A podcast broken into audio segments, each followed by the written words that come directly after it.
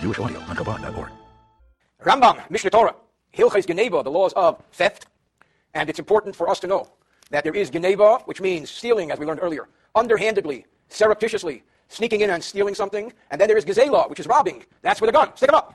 This is Geneva, the laws of theft. Now, before we begin chapter 4, I would like to share a small section from the Chumash, without which it'll be difficult to understand chapter 4. So, I read to you from Shemos, Perik Chabez, Chabet, Pasuk Vav, Exodus 22, 6. Ki ish el re'ehu, if a man will give his friend kesef, money, or kalim, or utensils, lishmar, to watch, to guard. He'll say, listen, keep an eye on my laptop. Vigunav mi ish, and that item will be stolen from the bailee, from the watchman's house. It happens. What happens in Yimotze Haganov if the thief will be found? Yishalim Shnoyim, he has to pay not one laptop, but two laptops. Getel. He has to pay double. Now you understand why I'm reading this now. This is what we're learning about. Stealing and paying double. But in this case, the object was given to someone to guard, to watch. What if the guy says it was stolen, it was stolen, it was stolen? Nobody found the thief. There was nothing uh, posted on Facebook. You don't think Moses had Facebook? The Nikra Balabayis El Ho Elohim. So the owner of the household, which is described as the watchman, has to approach Elohim, literally means God, figuratively the court. He goes to court, the watchman goes to court, and he has to take an oath. What does the oath say? He has to swear that he didn't extend his hand and take that laptop. Maybe he's the thief. What does this apply to? This is the final verse I will read. Al kol dvar pesha. Anything that he will be liable, guilty of lying about. Al shayr, it could be an ox. Al chamer, it could be a donkey. Al say, it could be a sheep. Al salm, it could be a designer garment from Nordstrom's, Bloomingdale's. Mervyn's Alav shalom. Al kol abedo. Any lost object now here we suddenly have lost object. Asher Yemar, where he will say, Ki huzeh, this is it. Vashneim, to the court, both come, the word of both of them comes. Asher Yashin Elikim, the one whom the court finds culpable, Yishalim Shnayim Luleyehu shall pay double to the other. This is the law of a watchman, a bailee, a guard, watching someone's item. The guy comes to collect the item. He says, I'm here for my laptop. Where is it? He says, Oh, you're not going to believe it. It was stolen. But they don't hear of any thieves in the neighborhood. The neighborhood watch doesn't report anything. So the guy, the watchman, the bailee has to take an oath and he has to say, I didn't do it. If they find the thief, he has to pay double. If the watchman is the thief, he has to pay double. These are the laws we're going to learn about in this chapter. Aleph 1 in chapter 4, Hatayin, What if the guy who's in charge of guarding the other guy's object, whom we call the, the bailee, the Shomer Chinam, the guy who's doing the other guy a favor, and he's watching his object, he says, I'm sorry, you're looking for your laptop, you're looking for your money, you're looking for your sheep, your bull. I don't know, it was stolen. Im Nijba, if he swore, what could he swear? He can't swear it was stolen, because he doesn't really know. He could swear that he didn't do it. And then, following that oath, witnesses come along and they testify, the witnesses testify, this guy is a liar. His oath was a false oath. The witnesses come and say, liar, liar, your pants are on fire. Did they say that when you were a kid? They shall be caught In fact, the witnesses testify that this object is in his safe. It's just right there. It's in his office. So this watchman, this guard, this bailee, this shomer, turns out to be a ganna, a thief. He himself has to pay double. Because the guard, the watchman, the shomer becomes a thief. He himself is a thief. So that's the introduction to this section. If the watchman, the guard, the bailee, the shomer becomes, is, is found to be a thief, how? Because he took an oath. And we, we are told in the commentaries that until he takes that oath, the whole thing doesn't count. Why? Because until he takes the oath, when the guy says, I want my laptop, where's my laptop? And he says, it's coming, it's tomorrow, it's yesterday, it's going, it's, I don't know. Uh, he's just procrastinating because maybe he doesn't know where it is. He's not really considered a thief until he takes that oath. Now, the Tovach, what if he slaughtered the animal? What if it was not a laptop, but it was a sheep, and he slaughtered it? Umachar, or he sold it, after he took that oath, that he lied in that oath. He took that oath and lied, and then he slaughtered or sold the ox or the sheep. Not only does he have to pay double, he has to pay four times as much, not twice as much, but four times as much, or five times as much, as is the halacha. Now, there is another law. There's another law that says, and we learned it in great detail earlier in the Rambam, about the laws of guilt offerings that when somebody swears and then comes and says, hey, I'm really sorry, I lied. My conscience doesn't let me sleep at night. I swore falsely. He has to bring a guilt offering and he has to pay a fifth penalty to the guy he stole from. In this case, the Ene may be Osham. He does not bring a guilt offering. Al Pi'edim, because witnesses proved him to be a thief. Al Shvuase. Why? Because this guilt offering, as we learned in great detail, only applies when the guy himself confesses. Not when witnesses prove him to be a thief. And because he doesn't bring a guilt offering, the Ene may be Chamish. He also doesn't pay the penalty of one-fifth. Why? Because paying the penalty for a false oath, along with the guilt offering, is in direct contradiction to paying double. The fifth is never paid in the same scenario as the double pay. Because the double is paid when somebody is a thief and he's proven by witnesses to be a thief, and the guilt offering, and fifth, is paid when somebody takes a false oath and then confesses on his own. So there's a contradiction there. Either one or the other. All of the above is if witnesses came after he took an oath and lied, he took an oath that he said, I didn't do it, and then we know he did it, but if the witnesses came before he took an oath, In that case, he only pays the principal. Because again, until he takes the oath, he doesn't really acquire the object as a thief, and maybe he's just buying time. So that's halacha one in this chapter. Halacha two. Now he qualifies it. When does this above? When does the above apply? If the oath was taken before he actually took the guy's object and did something with it. This is called, we read this in the Chumash, imlo sholach boyad, if he did not extend his hand to that item. Meaning, the shomer, the watchman, the bailee, touched the man's item. Avo, but if he already, in sholach boyad, if he already messed with the object, he took the object and he did something with it. Which means, when somebody is watching your object, they're not supposed to take it and, and, and do it, I don't know what with. He went and took it and did something with it. That's called shlichus yad. That's called a violation of trust. So he did that. Vitor Tan is and then he lied and he says, no, it was stolen. Vinishman, he took an oath. Voed him, and then witnesses came and says, what are you talking about? I know where it is. It's in your third drawer, in your office. In this case, being that he already touched and violated the item before the oath, there is no double payment to be paid. Why? Shekim Shesholach Yod is higher by because being that he already violated the object before the oath, he already acquired it. The commentaries say he's more like a robber and less like a thief, and therefore he doesn't have to pay the double payment. He just has to make restitution. Gimel, along the same lines, v'chein, and so also. You know, when we are yeshiva boys and we study about this law, we learn that a shomer chinam, somebody who watches somebody else's item without getting paid, is potter, is exempt from responsibility when there is geneva va'aveda. When the item is stolen or lost. Those are the two scenarios where the guy says, listen, I'm not getting paid for watching your object. I'm doing you a favor. What do you want from me? Now, I'm going to push the pause button, and I'm going to tell you, if he was getting paid, then that's what you're getting paid for, to make sure it's not stolen. Put on your alarm. Hire Brinks Security. Yeah, Brinks, yeah, Brinks. That's a good dad. Brinks Security. You're getting paid for it. Why are you telling me it was stolen? It was lost. I'm paying you. Don't lose it. But when the guy is not getting paid, he's a shomer chinam, geneva and aveda, if he says it was stolen or it got lost, that's enough to exempt him from responsibility. So, halacha 3 says, so also if somebody says, aveda, it got lost. I don't know, it's lost. Because in something somebody gives him to guard. Vinishba, he went and he swore that I didn't do it. That's all he can swear. He can't swear it was lost. He doesn't know if it is lost or it isn't. What he knows is that he didn't touch it. And then, after he took an oath, because he said it was lost, and he swore to it, he then goes and says, you know what, maybe it wasn't lost. Maybe it was stolen. And he swears. So now he swore twice. Something is fishy. The achakachbo edim, and then witnesses come and prove that it's his, that he has it. That the Bailee, the guard, the shomer is a thief. He's exempt from paying double. Why? Because from the time he took the first oath, the object is no longer belonging to its original owner. The guard, the watchman, the shomer, acquired it through his oath. And therefore, he's no longer considered a thief, liable to pay double. He's considered a robber. What if somebody says, it was stolen? And here the scenario is, it's with an Aveda. What's an Aveda? It's not that somebody gave somebody his object and says, watch it for me. It's that someone was walking along the street and he found somebody's object. He finds somebody's sheep. He finds somebody's diamond ring. He says, ooh, goody, a sheep, a diamond ring. He takes it, goes to his house. Now he has somebody else's object. He's not sure who it belongs to or what, or he doesn't know or he doesn't know. Suddenly the guy comes knocking on his door and he says, where's my lost sheep? Where's my diamond ring? Where's my laptop? I heard you found it. The guy said, what? It was stolen. So let's look at the words again. Hatayan, tanas, gana. If the person who found the object argues that it was stolen, ba'aveda, in a case where he found something, he found a lost object, vinishma, then he swore. Yachakach, he swore falsely. And then witnesses came and they said, what you talking about? The object, the diamond ring is in your drawer. And the witnesses say he lied. He's a thief. Now he pays double. Why? In the verse that I read, that's the introduction. One of the expressions in that verse is, as it says, I'll call Aveda, every lost object. This includes the lost object that he found. The who provided that that he will argue that it was stolen by an armed robber. Shehu onus where he is not responsible because even a guy who gets paid for watching something is not responsible if a guy comes in if a bunch of guys come in with guns. I don't have to sacrifice my life for your sheep. They came with guns. Like this comedian says, guns they don't scare me, bullets they terrify me. Came with guns and bullets. So if the guy says robbers came in with weapons, list him mizuyun. Shu onus, this is out of his control. Well, part of exempt. That was what he said. Why? Because he when he finds an object, he's considered a shomer sachar. He's considered like a paid bailee. Abel in Ton Shedigba below honest, but if he says it was just stolen quietly in the night by thieves, him in careful, he's exempt.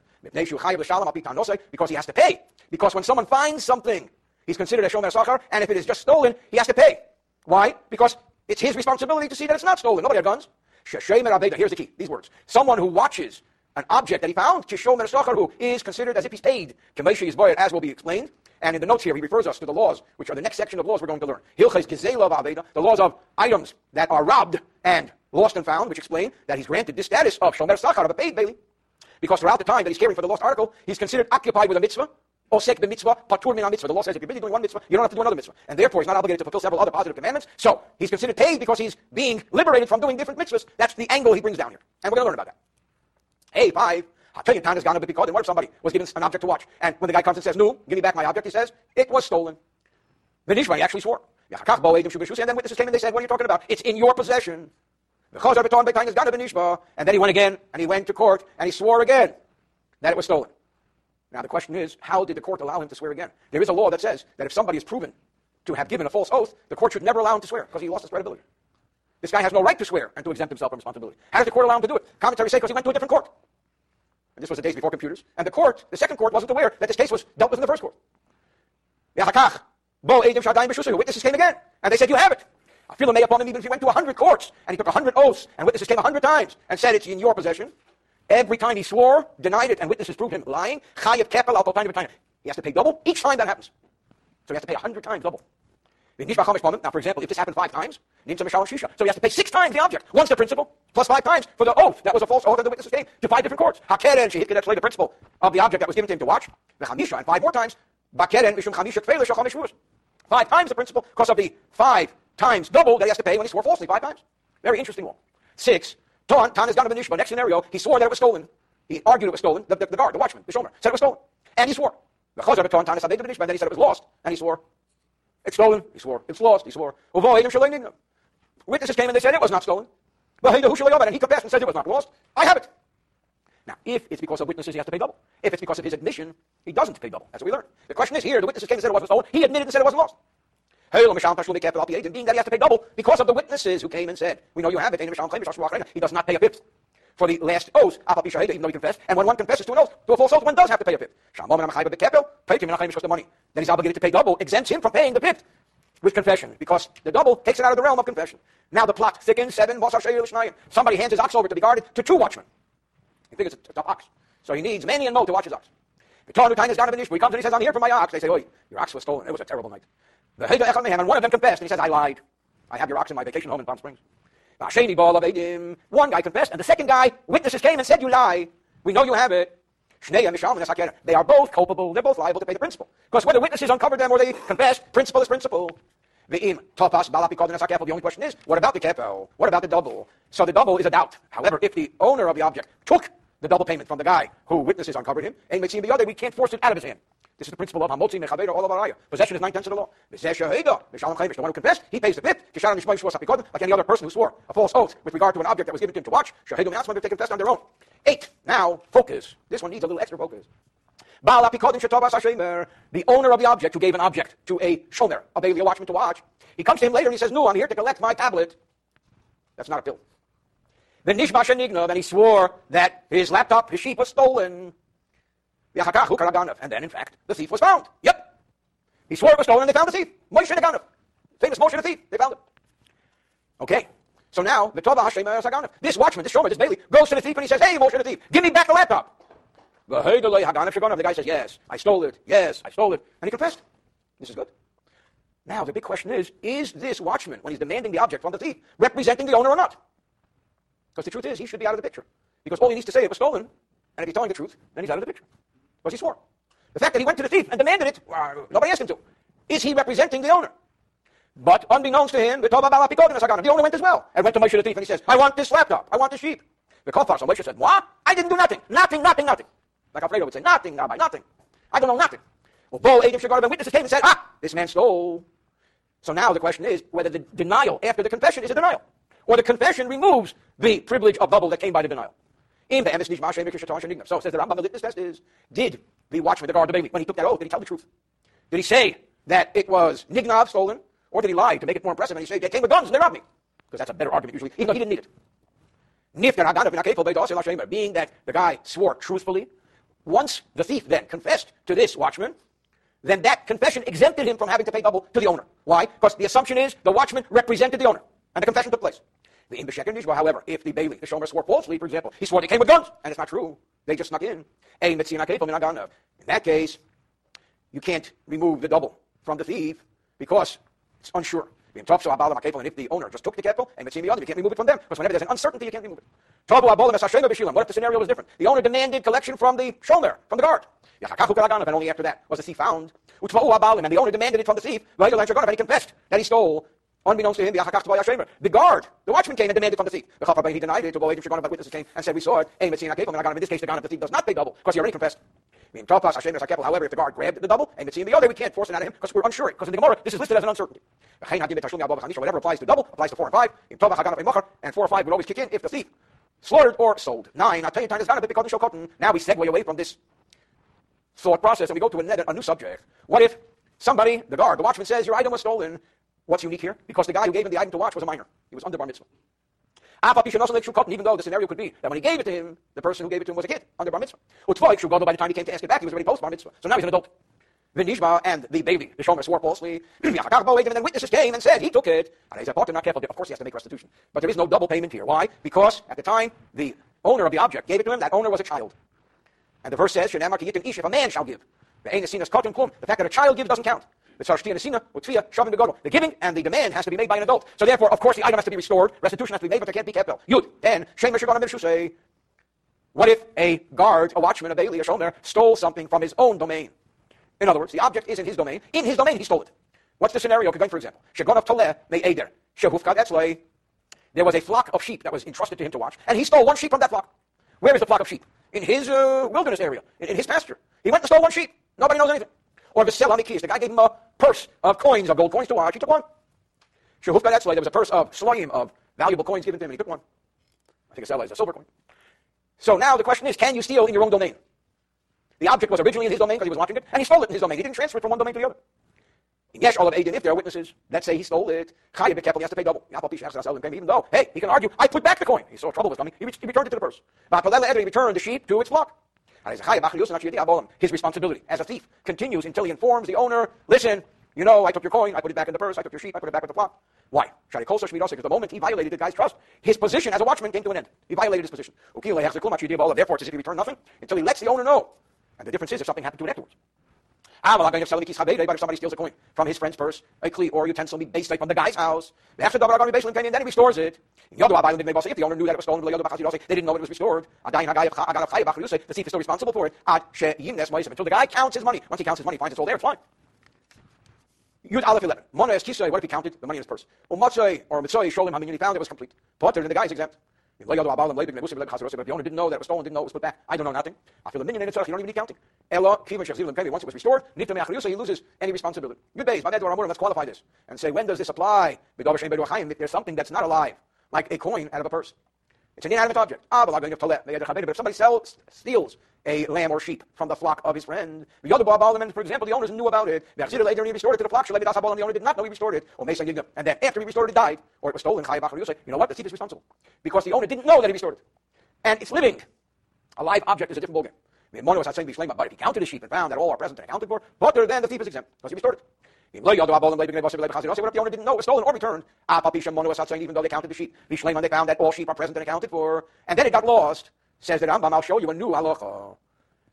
Say the thief is responsible for this object until he informs the owner, I want you to know I stole your sheep. I had an excursion with it, but I restored it. I returned it. Why? Because the owner now has to keep a special eye on this sheep. Because the sheep was out there in the world, in the world and the sheep was exposed to new horizons. Because usually a sheep is a follower. A sheep will stick with all the sheep. Here, this sheep learned all of a sudden new highways and byways and new exciting things, so it's going to wander off. Different than all the other sheep in this flock No, You gave the sheep an education, therefore the owner of the sheep has to know this sheep needs to be watched, as they say in Israel, spatial. End of chapter 4. Rambam, Mishneh Torah, Hilchais Geneva, the laws of theft. Now we're about to begin chapter 5, Perek Chamishi. A thief will never steal if he can't sell that which he steals, because he does it for a living. So he needs what is called in our vernacular offense. He needs someone to make sure that he has a channel to sell his stuff.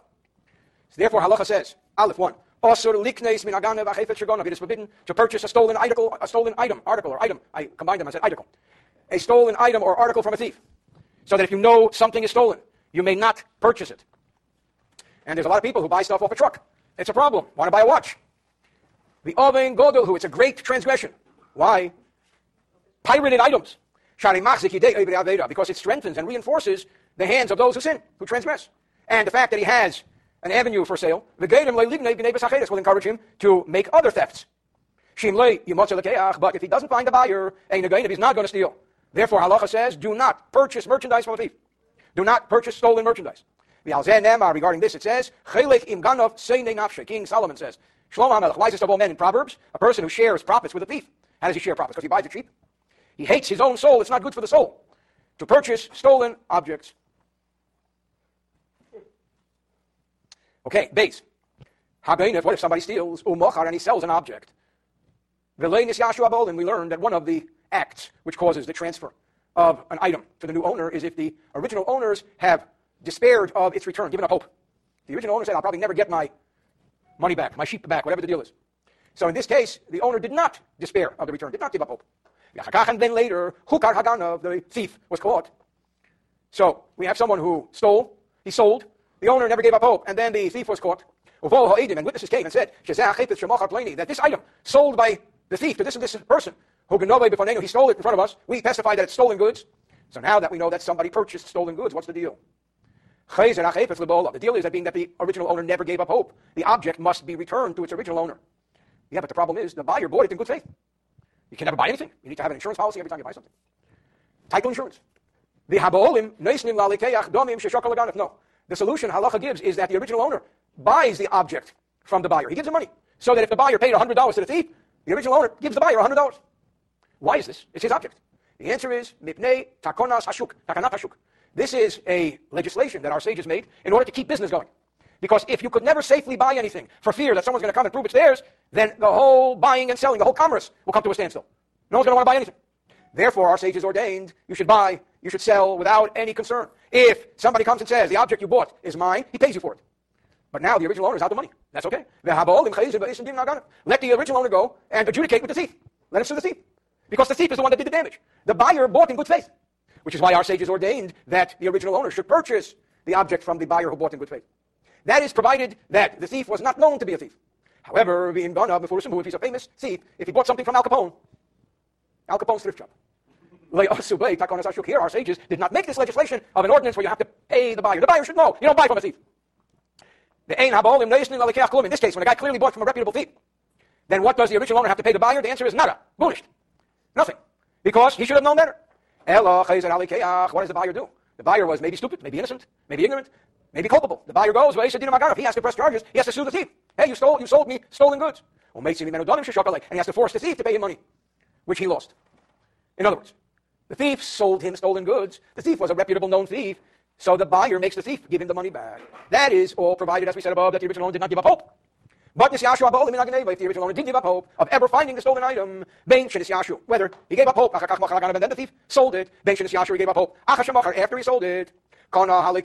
Now, the buyer acquires the object because two things happened here. And we learned this principle earlier. The Yush, the owner gave up hope, he despaired of ever finding it. Vishinu Rishus. And also the object changed ownership because it's now in the possession of a buyer. It changed domain. Yiyush and Shini Rishus, these two components of the original owner giving up hope, despairing of ever finding it, and the object changing domain combined, and it has the one who now possesses the object takes ownership. If there's an obligation, it becomes a monetary obligation. It's to pay money. He no longer has to restore the stolen object to the owner, he has to restore the money.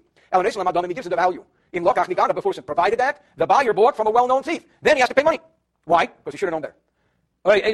Or if he did not buy from a well known thief, if he bought just from a person, he doesn't give anything. It's not an object, not money. Why? As we learned earlier. Because of the ordinance that our sages instituted to keep business going.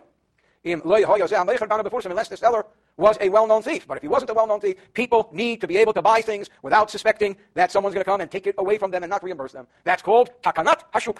The ordinance our sages instituted to keep commerce going, to keep business going. Okay, moving right along. At the time that the buyer enters into litigation with the owner, with the original owner, and the buyer says to the owner, you have to pay me because I bought it innocently. The question is, okay, he has to pay, but how much?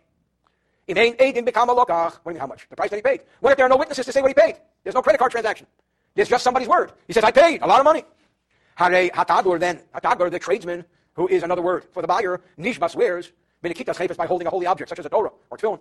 Bekama lokach, he takes an oath, and he says, I bought it for so and so dollars, for a hundred dollars, Then they told me not bowling, and that oath, which he takes holding a holy object, enables him to take the money back from the original owner, and then the original owner has to deal with the thief. Now the Rambam says, you should know that any such scenario where somebody takes an oath and then collects, you should always know that this is a rabbinic type oath. And we learned in great detail the laws of oaths earlier. We're going to learn in greater detail the laws of business and oaths. Right now we're learning the laws of theft and oaths. And oaths. And the oath has to be holding a holy object. As we will explain in the laws of To'ain Benitan, of different people who present different types of arguments in business. Hey, when the buyer is litigating with the thief, the buyer and the thief are having it out. Because the buyer says, I paid so much and so much, and I want my money back. And he says, Yes, I sold it to you, but for a lot less. The buyer says, I paid $100. The thief, the thief says, You paid 50 Who knows? Now, the way the system works, the thief is what is called modeh b'miktsas. He is admitting to part of the complaint. You bought it from me, but not for 100, for 50. So therefore, I should give you not 100, but 50. Now, the rule of thumb is that a modeh b'miktsas, somebody who confesses to a part of the demand, has to, take a, uh, has to swear, has to take an oath, and then end of, end of case. But in this case, the thief cannot take an oath. Why can the thief not take an oath? Because he's a thief. He has no credibility in the courts. Instead, the buyer has to swear, Benekitas holding a holy object, and now he can collect. The thief cannot swear, because we suspect, just as he steals and he doesn't lose sleep over stealing, we suspect he swears falsely, and he doesn't lose sleep over swearing falsely. But if he stole, a thief stole, and then the stolen article was used as payment for a debt that the thief had. He stole $100, took the $100 and paid the debt. He went to his bank and paid the debt. Or he went to his creditor. Gona, what if he stole? He went to the grocery store and paid his bill. He paid that which he owed, a merchant. Or in our world, he paid his credit card bill. In this case, there is no ordinance instituted by our sages that the creditor or the merchant gets to keep the money. Earlier we said that we want the buyer to be able to get reimbursed. Otherwise, business will come to a standstill. Here, we're not that interested in the creditor because he's not a buyer, he's a creditor. He's a merchant who got his debt paid. So he won't get his debt paid. In this case, the owner, original owner, has a right to take the stolen item without paying money. Ah, he used it to pay his debt? No. So his debt will go back into place. It'll remain a debt. His credit obligation will go back into place. It'll remain a debt. What if the thief, Mishkan what if the thief gave the stolen object as collateral and then took a loan? Surety, whether he used it for more than its value, it was a $100 item and he got a $200 loan. Hey, the Or it was a $100 item and he got a $50 loan. How about bala mashkin? The owners, they give that person who has the collateral the chazin based in they gave him as much as he gave, and then they sue the thief. Elin can hoya agana before unless the thief was a well-known thief. as we explained earlier, Zion 7. Before somebody purchases merchandise from a non-known thief, a thief who's not known as a thief, from a regular Joe. Whether he purchased the value of a hundred dollar object and he paid two hundred, he overpaid. He got a bargain. He purchased a two hundred dollar object for a hundred. Either way, this is what was paid. According to the Takonas, Hashuk that we learned, he takes the money the buyer takes the money from the original owner, and then he gives back the stolen object, because of the ordinance invoked by our sages to keep merchandise flowing, to make sure beyond as we explained. That's just to reiterate the law. Now the plot thickens. What if a creditor was demanding from the thief this hundred dollars? Give me hundred dollars, you only give me hundred dollars, you only give me hundred dollars, you owe me. only. Then he went and stole. The thief is being nuked so much, he went and stole hundred dollars. Behavior the Balchevi brought to the guy, he says, here's hundred dollars. The guy says, oh, you're good for your money. All right, can you lend me another hundred dollars? Sure. He gives him another hundred dollars because he sees he's good for his money. In this case, the stolen object goes back to the owner. But what about the guy who had the object and he just got paid back? Now the guy owed you 100, so now he owes you 200. There is a relationship between you of trust. We don't have to put somebody out. So now it's 200. You didn't give him the 100 because he brought you an object that was worth 100 to pay back his previous debt. You would have just said, Baruch Hashem, and run as far as you can. But just as you believed the first time around, you believe the second time around. You'll work it out with him. There's no reason that this innocent guy has to give you money. Test 9, The next scenario, a buyer purchased from a thief who was not known as a thief and paid $100. He got a good deal. Now, why do people buy stuff? The seller. He's in business. Buy low, sell high. He sold it to someone else for 120 Made a good profit. $20. 20%. The hukar aganif, and then the thief was caught, recognized, identified. So now the guy's a thief. And the buyer, the second buyer is out, 120 the victim, the original owner, takes from the last guy the object, it's his object, and he pays him 120, because that's what he was out. 120, yeah, that's what the guy paid. He's the second buyer. Where does he get his 120 from? And the owner goes, he goes to the first buyer, who's now the seller, and takes 20, because that was his profit. You make profit on a stolen object. And then the 100 he goes and gets from the thief. But if he's a well-known thief, he takes 120 from the tradesman who bought from the thief, because he should have known better.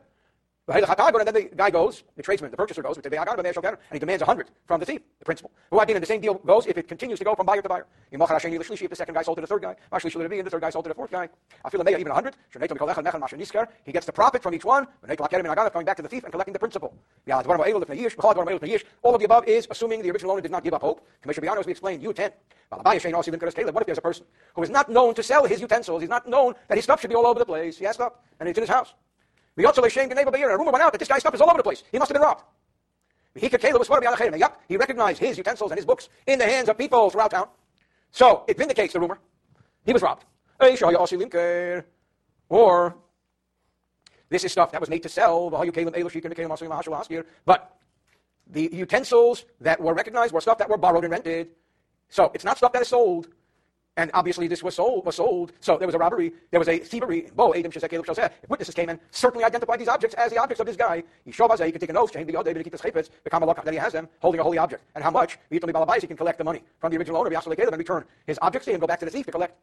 Yudal Hayabal also linked to But if the guy habitually did sell his utensils, his furniture, his stuff, it was not stuff that he only lent out if need be or rented, but it was stuff that he regularly sold. So maybe he sold it.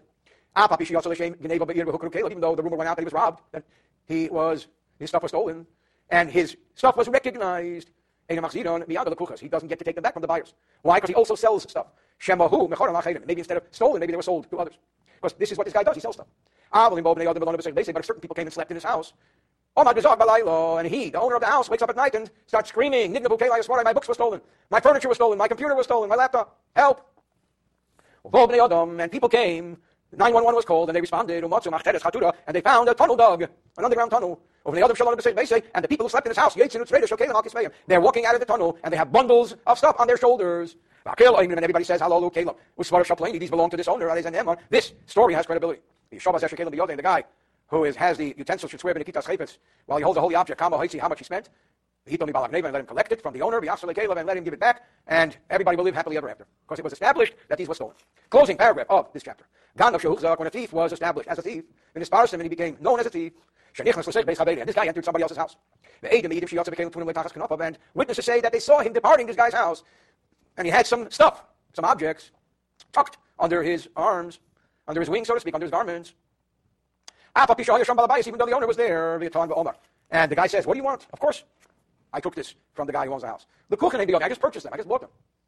And the owner says, Liar! They're stolen. So this is the debate bought or stolen. If the guy did not usually sell stuff, and those articles in question are not generally carried hidden under one's garments. And that person who's holding it under his garments doesn't usually hold things under his garments, so he's hiding stuff. So the owner, the homeowner's trust is believed. However, the Yeshua and Nikitas Chayfetz, he should take an oath holding a holy object, and he can take his stuff back. And we believe that it was stolen rather than purchased. But if this alleged buyer was not established as a thief, then then the homeowner is not believed, because maybe he did buy it. Who are you to say that you didn't, I didn't buy it? You should always hold your receipt. The guy who has these utensils in his hand should take Shuas Hesed rabbinic oath Shakelam that these utensils are purchased and he can be on his way. End of chapter 5. Rambam, Mishneh Torah, Hilchah the laws of Genevah, theft. Perek Shishi, chapter 6. And these are very practical laws. Everybody likes a bargain. Why pay the retail price when you can get it for really cheap in the parking lot? Especially if the guy's wearing a raincoat. Aleph 1, Kol Dabar Sheches of anything which can be safely assumed to be stolen goods. Also, Likach it is forbidden to purchase. We're not allowed to buy stolen goods.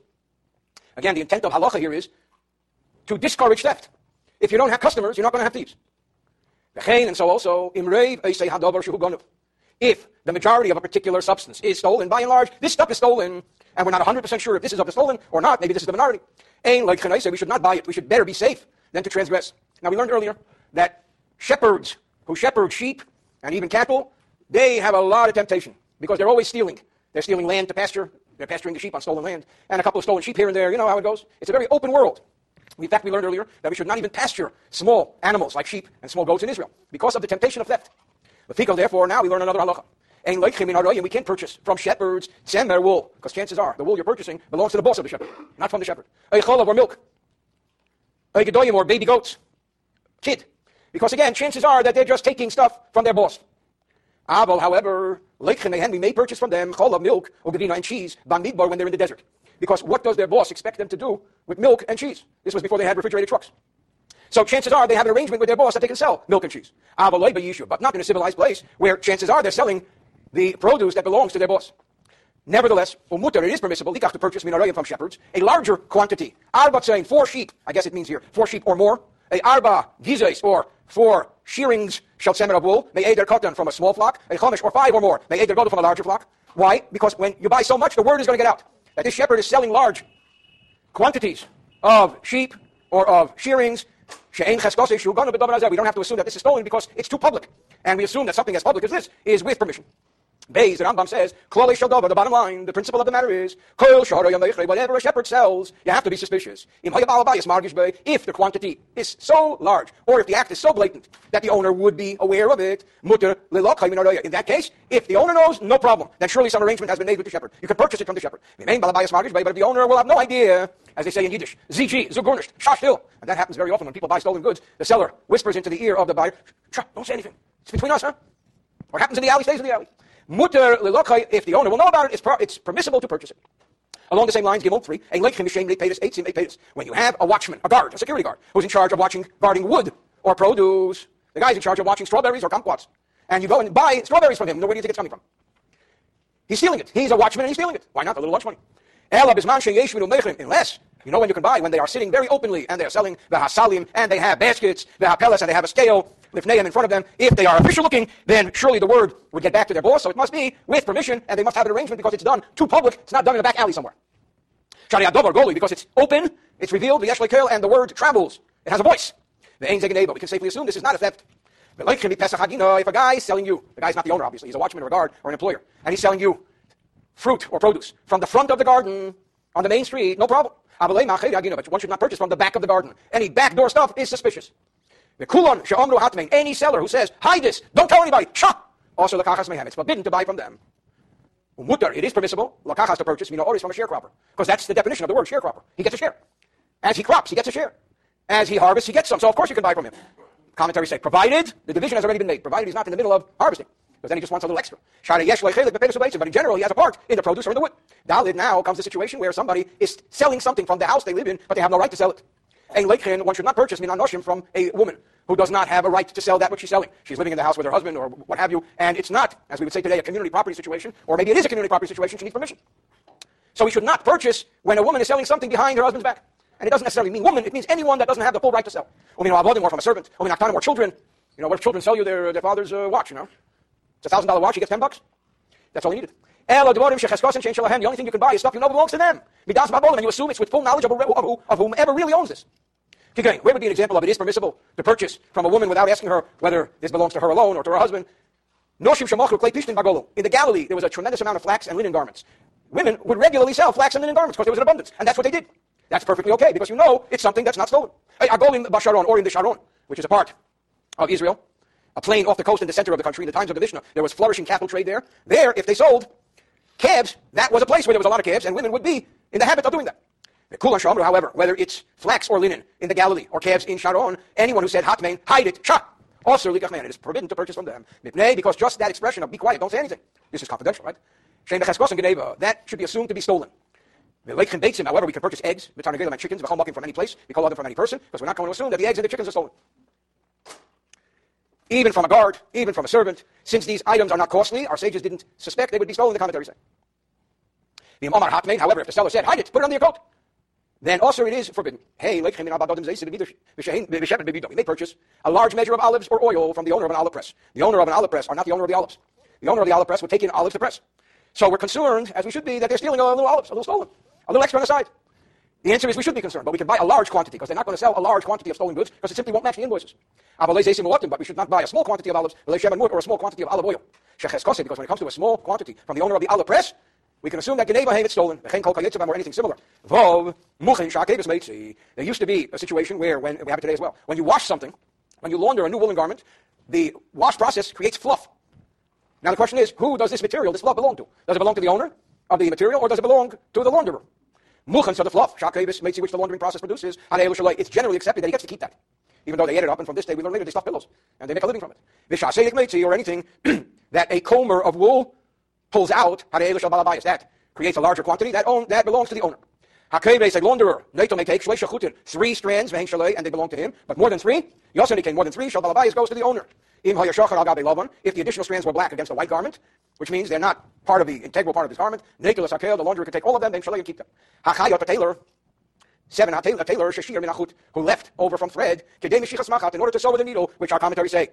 The Raavad in the Maggid Mishneh says twice the length of the needle. That's how much thread was left. That's called today. Meshichas Machat, enough to thread and use the needle. Vishir, and he left over. Min habeged from the garment. He gave a garment to a tailor. He gave material to a tailor to sew a garment. And he left over matlis cloth. Shehisholish its boys, sholish its boys, which is three finger breadths by three finger breadths, which we learned earlier in the laws of Shabbos and in the laws of impurity. That's large enough to be considered a piece of material that has prominence. Chayav lachzirim abolim. He's obligated to return it to the owners. It's an adorable story they tell. Let me just finish here. Pachas we can, but less than three by three fingers. Shalayit belongs to the tailor. He gets to keep the little volume, the small volume of extra material. There's an adorable story they tell. A man went and bought very expensive material. And he goes to the finest tailor in town and he says, Here, I want you to make a suit for me. He says, I'm really sorry, you don't have enough material. He says, What are you talking about? He goes across the street to the competition and he says, Here, I'm going to give you this beautiful material if you make a suit for me. He says, Absolutely, no problem. He comes back a week later, picks up his suit, it's gorgeous. The back of his eye, he sees the tailor's kid is wearing a suit that looks exactly like his, from the same material. He says, Wow, where did you get that material for your kid? He says, Well, there was some material left over. I knew you wouldn't mind if my little boy had a suit. He says, With pleasure. Anyway, he walks across the street to the first guy. He says, You thief, you embezzler, you louse. You told me there's not enough material. The guy across the street, he sold this beautiful suit for me, and I also saw his kid walking around with a suit. What do you say? He says, What do I say? I have two kids. So, you know, tailors like to keep the extra material for their kids. So he says only three fingers by three fingers. Ches, shavings of wood that a carpenter creates in his process when he planes, not the kind that flies. So who gets to keep the shavings? Shaloi belongs to him. Bechashel, but chips of wood created by a hatchet. Shel balabayas belongs to the owner. Now, the Rambam says something muy importante, as we say here in Southern California. Very important. All of the above, or similar, we follow Bohen in these issues, achar, mina We follow the local custom, the prevailing custom of the area they live in. So local custom goes above these laws because the Rambam gives the law based upon the Mishnah, based upon the Gemara, based upon the local custom of that time. So if there's a specific local custom in Encino, California, where this is what we do with the shavings or with the wood chips or with the wool, what have you, then you follow that custom. Yes, what if you have a craftsman who sold objects that are not his by the law of the land? The law of the land says they're not his, but he sold them. Okay, for example, muchin, the strands of fluff, where? A comber sold them. The makam shenago sheyusha balabais in a place where the tradition says it belongs to the owner, and here the comber sold it or sells it. Also, likach mimenu is forbidden to buy from him. But nation, because we must assume it's stolen. If he has a pillow stuffed with this wool, that can be purchased because that's a large item, and that's not a secret. But if he purchased, if he sold objects that the law of the land says are his, we can buy because the law of the land says they are his. This is the prevailing custom. However, and this is always the underlying law, and with this the Rambam closes this chapter. Omar Hatmain, if he says hide it, don't tell anybody, put it under your coat. Also, it is forbidden because we always have to assume that that item is stolen. End of chapter 6.